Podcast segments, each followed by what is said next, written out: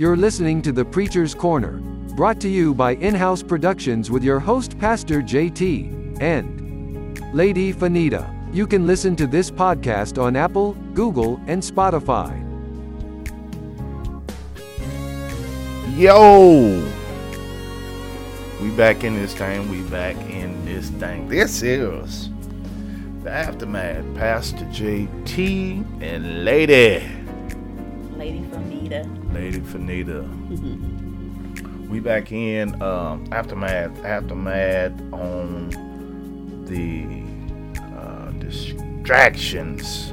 Yes. Pastor Henderson. Yes. There was some real good nuggets in there. We got a lot of good feedback from the live audience. A lot of great comments was in the comment section.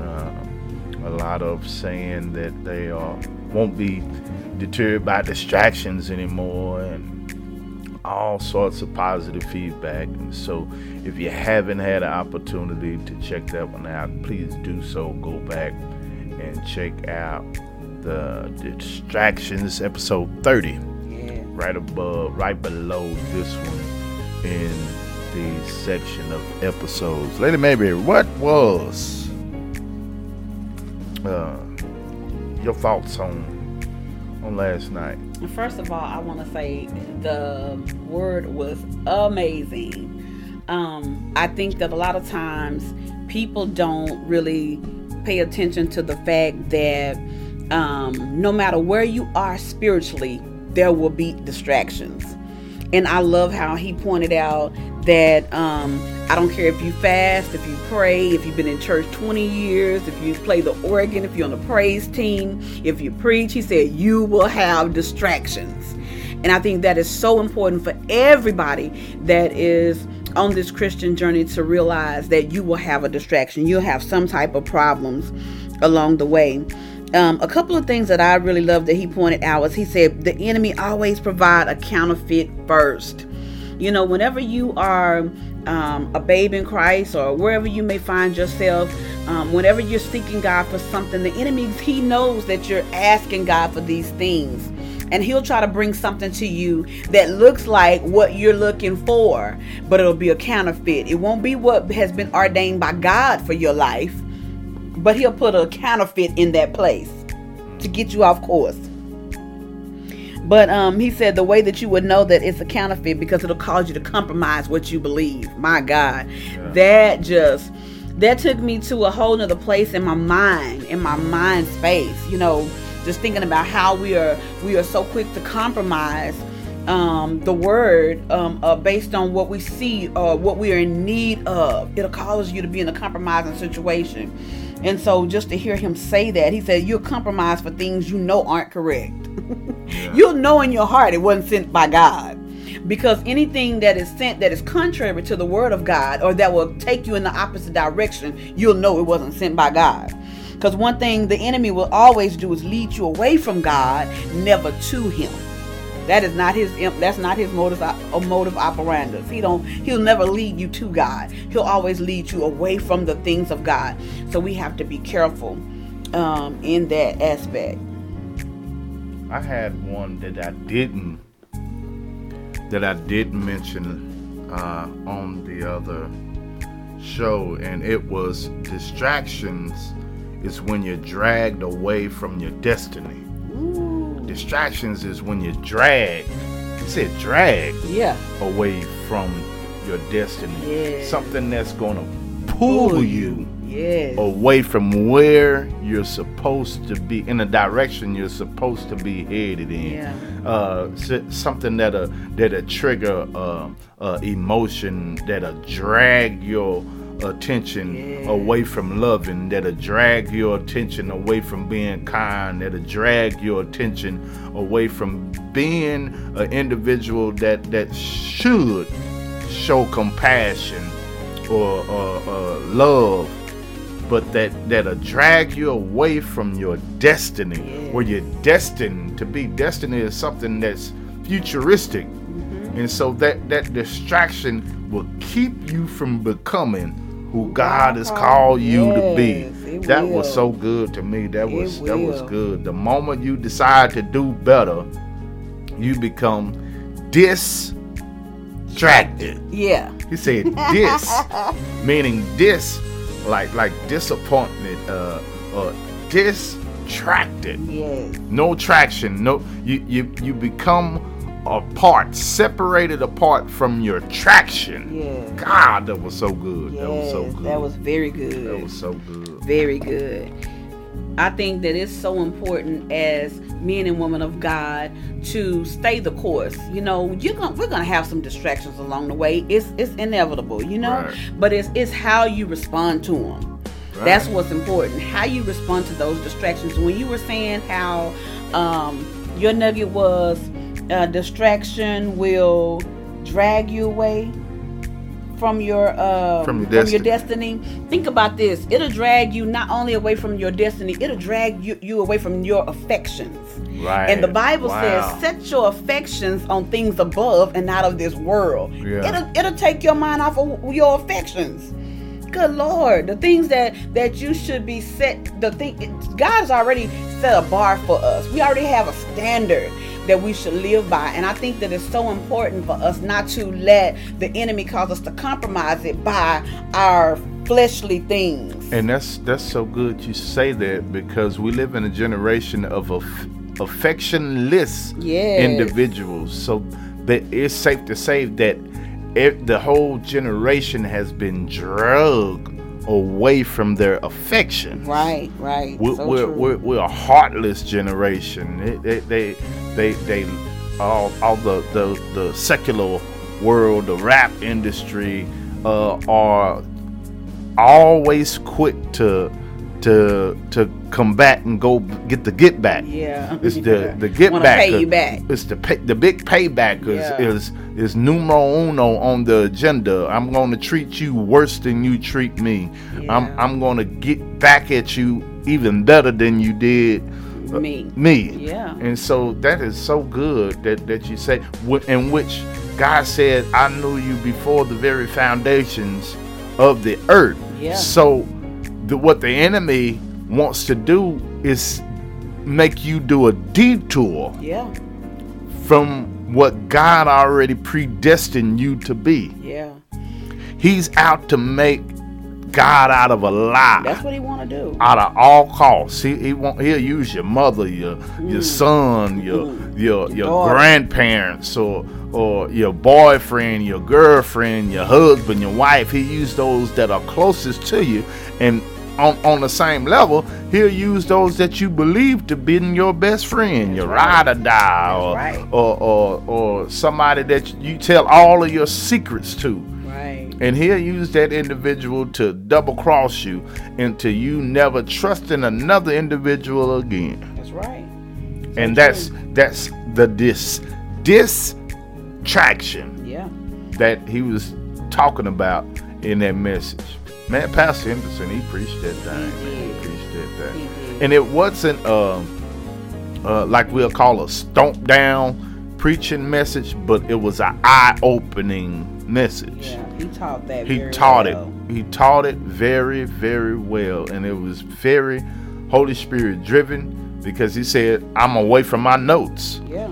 I'm letting the Lord. He said it out of his own mouth. I'm allowing myself to be used by God. Yes.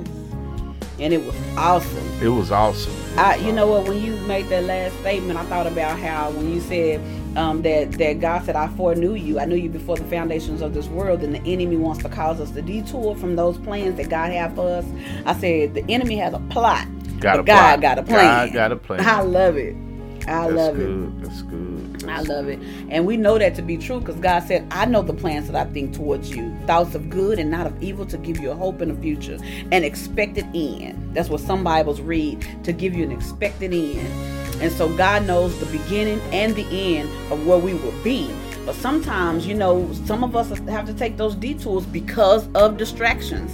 I gave an illustration a couple of weeks ago when I was preaching about how even if you are being led by a GPS think about the GPS being God. Sometimes we are led by a GPS and we are not paying attention, or you're talking to the person in the car with you and you take a wrong turn. It doesn't mean that you're not going to make it to your destination, but you're going to have to go through something different because you missed the turn that you should have taken. Now it's going to reroute you. Right. It doesn't mean you're not going to make it to where you're going, but now you got to be rerouted. So because of you being rerouted, now you have to suffer in any consequences that may come with that failed right turn. So now you may fall into, you might get into some traffic. You might get behind a wreck. You might get behind a three car pileup. There might be a speed trap, anything. You might run into a nail by some construction on the freeway and get a flat before you make it to your destination. However, you will make it there, but now things are going to change because you detoured from the original destination. You detoured from the original directions. And a lot of us do that concerning God, the plans that God had for us. He gives us free will, first of all. He said, I would that you choose life. He said, he's given every man an opportunity to make a choice. And I want you to choose life, but however, the choice is yours. You have to make a choice. So I thought that was so good when Pastor Keon was talking about that and just distractions, period. You just don't sit and think on a daily basis that you're allowing things to distract you. But when he started running down a line on what are distractions, Lord, I said, I have been distracted. I've been in that place where I've been distracted by things, and I don't want to get off course. I want to make sure I stay the course. And the enemy will make you focus on things that you have no control over. Right. That's like, so true. Say, for instance, this podcast, we expect automatically a certain amount of individuals to support it, right? Just because we got the same DNA and same blood, right? We got the same last name, we expect that, right? But when it doesn't happen, the enemy tricks our mind into saying that they're not supportive, they don't love us, they don't care about anything that we have going on, and so will deteriorate your drive or your motivation to carry on. Mm-hmm. And so what the enemy wants you to do is quit and make you feel less than, or make you feel like you have no support, or make you feel unloved and unwanted or rejected. Right. That's the common denominator. He wants you to feel that sense of rejection. Yes. In any aspect, whether it's in a business, or whether it's your singing career, or whether it's your fitness, or whatever it is, whatever endeavor that the Lord has you doing in this season, He doesn't want you to have that comfort of more support, and He wants you to feel rejected, right? Which is a major distraction for anyone seeking success. That's right. Out of anything. That's so true. Because nobody wants to be rejected. Everybody wants to be accepted. Everybody wants to be accepted. No matter what. I don't care if you are at a new school. Say, for instance, you a freshman coming out of high school. You're a freshman in college. You still want to be accepted on that college. That's right. Whether you play football, table tennis, hockey, volleyball, whatever it is, you're a track star, but you was a track star in school, but now you got to go prove yourself again. You have that desire to be accepted. Yeah. You got to be accepted. Yeah, I think rejection is a major distraction. That's a major, major. And if you're not getting that attention that you feel that you desire, you'll quit on yourself. You'll quit not only on yourself, but everybody around you. So everybody true. Around you. So true. Nobody's respecting me. Nobody's doing this and nobody's doing that. And why should I continue to do this? And that woe is me attitude becomes so heavy, yeah. And it becomes depression. It becomes bitterness and resentment, and you have that anger towards everybody, and then you become unsupportive of everything else that you see. Mm-hmm. And you done quit. Yeah. what you were setting your mind out to do, and then there's somebody that comes along with something similar to what you were doing, and you'll have the attitude is, I'm not supporting that, and that's because why? They didn't support me. Major distraction, and because it takes us away from esteeming others higher than ourselves. Yeah. Or doing unto others as you would have them do unto me. It takes us all the way away from the commands that God sets before us. Yes. Those are God's commands. Absolutely.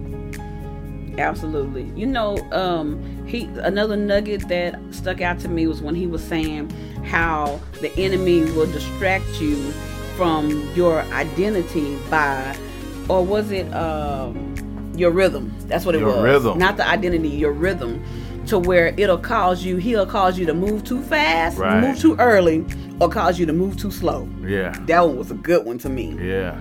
Lord, that was a good nugget. Move too slow. Mm-hmm. It'll slow you down. Yeah.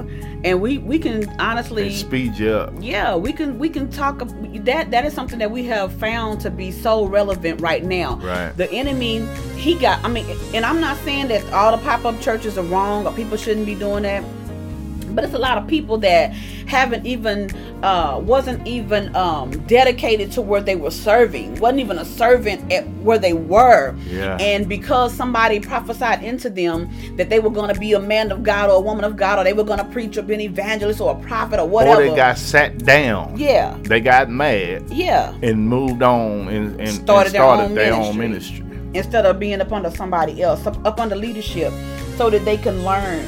Because one thing I've learned, and God really dealt with me this past Sunday. I kind of talked about it a little bit when I was preaching about how our character matters to God. Yeah. How we deal with people matters to Him. How we love on people and how we treat them, how we talk to them matters to God. So it doesn't matter about how big your platform is if your character stinks.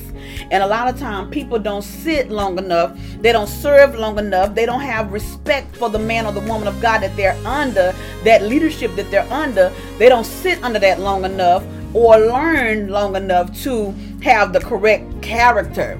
Then you come out, you're wounded, you're bleeding, you're hurting, and you're doing it to the next set of people that comes to follow you. And then that becomes like a rolling stone, or the dominoes that fall into place, because those people then become hurt people. They're bleeding, and because they're angry at you, you set them down. Now they're going to go and try to lead somebody blindly, and then it just becomes a domino effect. So I think it's very important not to allow the enemy to trick us in our rhythm. He said to work on your rhythm. Make sure that the enemy don't have you in a place where you move too fast, but then don't let him also make you move too slow. And I think in order to even be able to do that, you have to do two things. You gotta be consistent in two things: submission, yes, and humbleness. Yes, you gotta be humble enough to know that, okay, I'm going too slow, okay, I'm going too fast. Right. You gotta be consistent enough and submissive enough to say, all right, Lord, what you want me to do next? Yeah. You gotta submit to the authority of the Lord or the elder. That's right. Or the pastor. That's right. Or the coach. That's right. Or the supervisor. Mm-hmm. Or the assistant manager. Yeah. We have to be submissive to the authority in order to work on our rhythm. Yeah. We just can't work on our rhythm because the enemy consistently will have you going and stopping, going and stopping, right. Going and stopping, going and stopping. Because we're not humble enough to ask somebody, hey man, where am I lacking at in this area? Do you see anything that I can improve in that'll make me a better servant, that'll make me a better student of the word, that'll make me better? Do you see anything that I'm not seeing in me? Right. That I can get better, or am I not saying this correctly? Do you see anything in me that I'm not being a good father, or I'm not good being a good husband? Are you seeing anything that I'm missing? Maybe I'm not seeing, because we don't see all of our flaws. We never and do. Sometimes no. we don't want to see all of our That's flaws right. because of lack of the rhythm. We used to go on fast. We on the go. We're on 25. Yeah. When we ought to be on 13. Yeah. And then in the season that we going too fast, and then we ought to be slowing down. Mm-hmm. We ought to be slowing down. And so that it takes humbleness, takes that humbleness and submissiveness in order to work on that rhythm. You ain't gonna never have no rhythm. Yeah. And you know what? When you especially if you're prideful, right, you ain't never have right. no rhythm. Because you're going to believe you got it all under control, right. and you walk to the beat of your own drum. You got your rhythm. You the rhythm of the whole song. Without you, the song don't play. Right. Yeah. So you know what? That's good. They say work on your rhythm. I like when you just said that when you're going through this, that you ought to have humility enough to say, hey, where can I improve? Where do I need to make these improvements? Well, too, a lot of times people, then you said nobody wants to see where they need help at, but everybody's quick to point out what everybody else needs. Right. I think he said something about that. He says your life won't get better when you find out what's wrong with everyone else. It gets better when you find out what's wrong with you. That's the one right there. That's the one. Your life don't change. Nothing about you changes. You won't receive deliverance. You won't get where you need to be at in God, watching other people. It don't get better by you sitting back critiquing what sister so-and-so got going on, or who's sleeping with who, and where did they go last night, and all that. Your life gets better when you start working on you. The Bible says, work out your own soul salvation with fear and with trembling.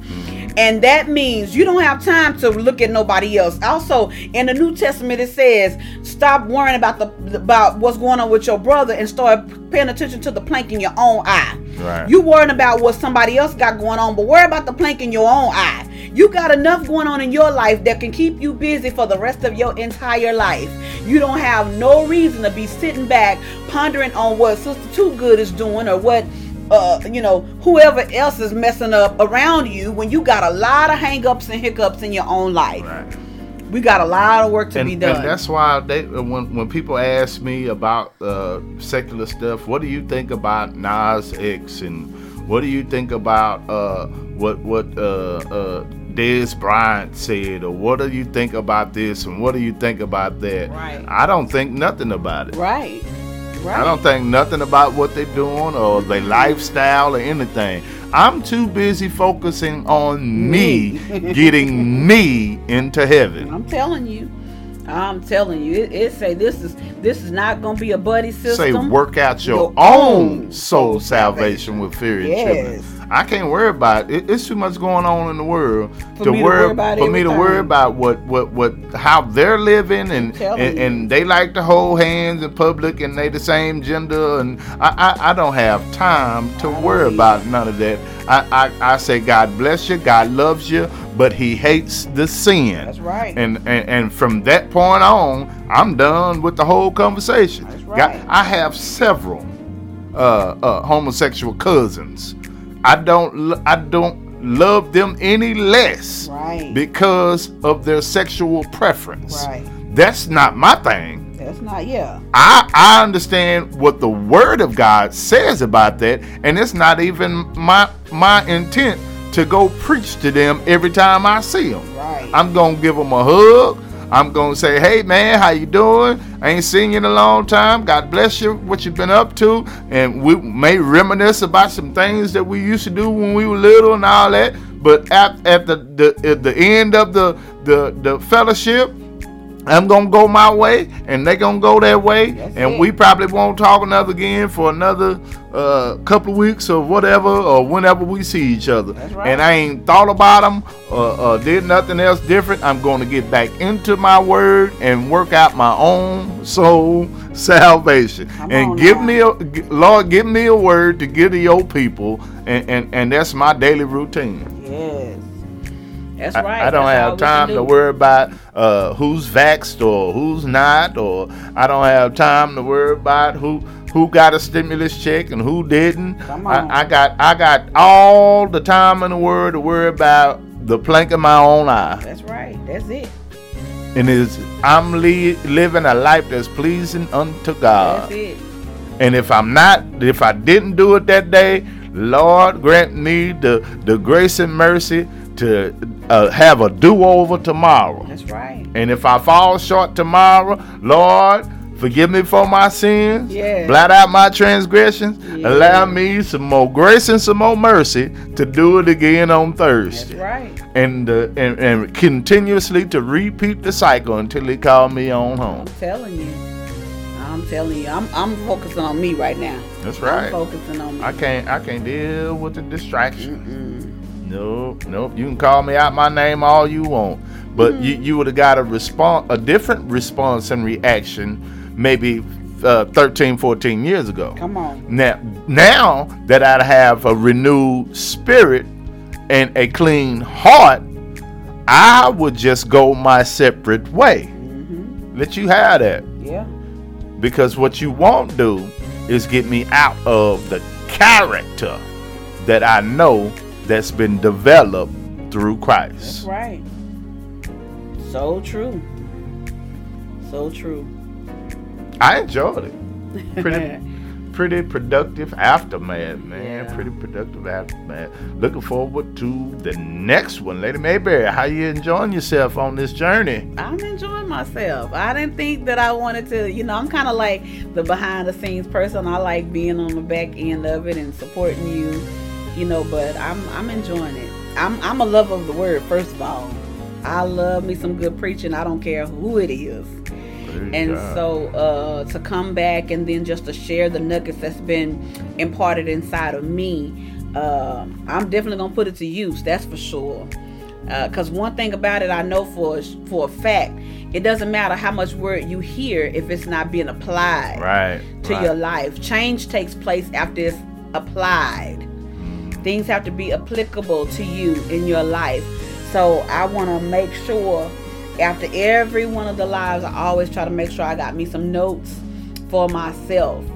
So make sure that when you take notes, that you can always go back and have nuggets that you can live by. Things that can take you on through. It is amazing. I was asked the other day,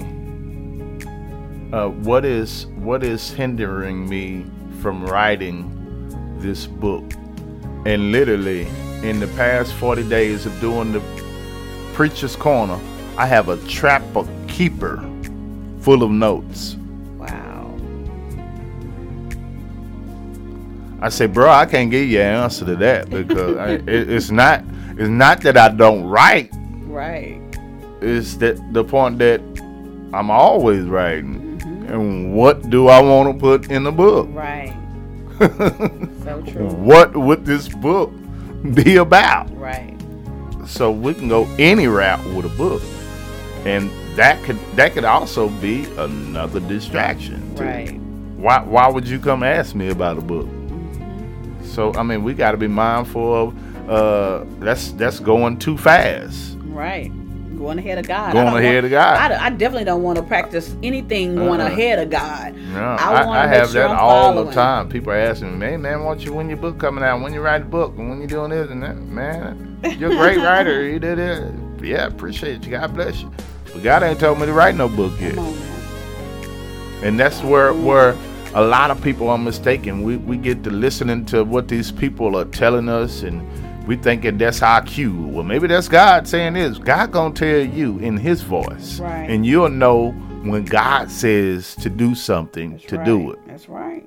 Opposed to letting everybody else pump you up to give you a premeditated dream. Yeah. And when it fails, you'll say, well, maybe that wasn't God. Mm-hmm. How many moments have we had was when we end up saying, well, maybe that wasn't God.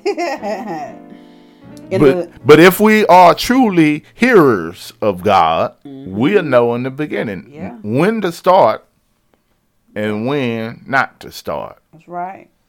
Yeah, man. So true. Stop it. Stop it. That's our time. That's our time. We done made it. We done made it. We hope y'all been blessed with the aftermath. We look forward to seeing y'all back on the Preacher's Corner Tuesday night. 9:45. Yes. You won't be disappointed, that's for sure. God bless.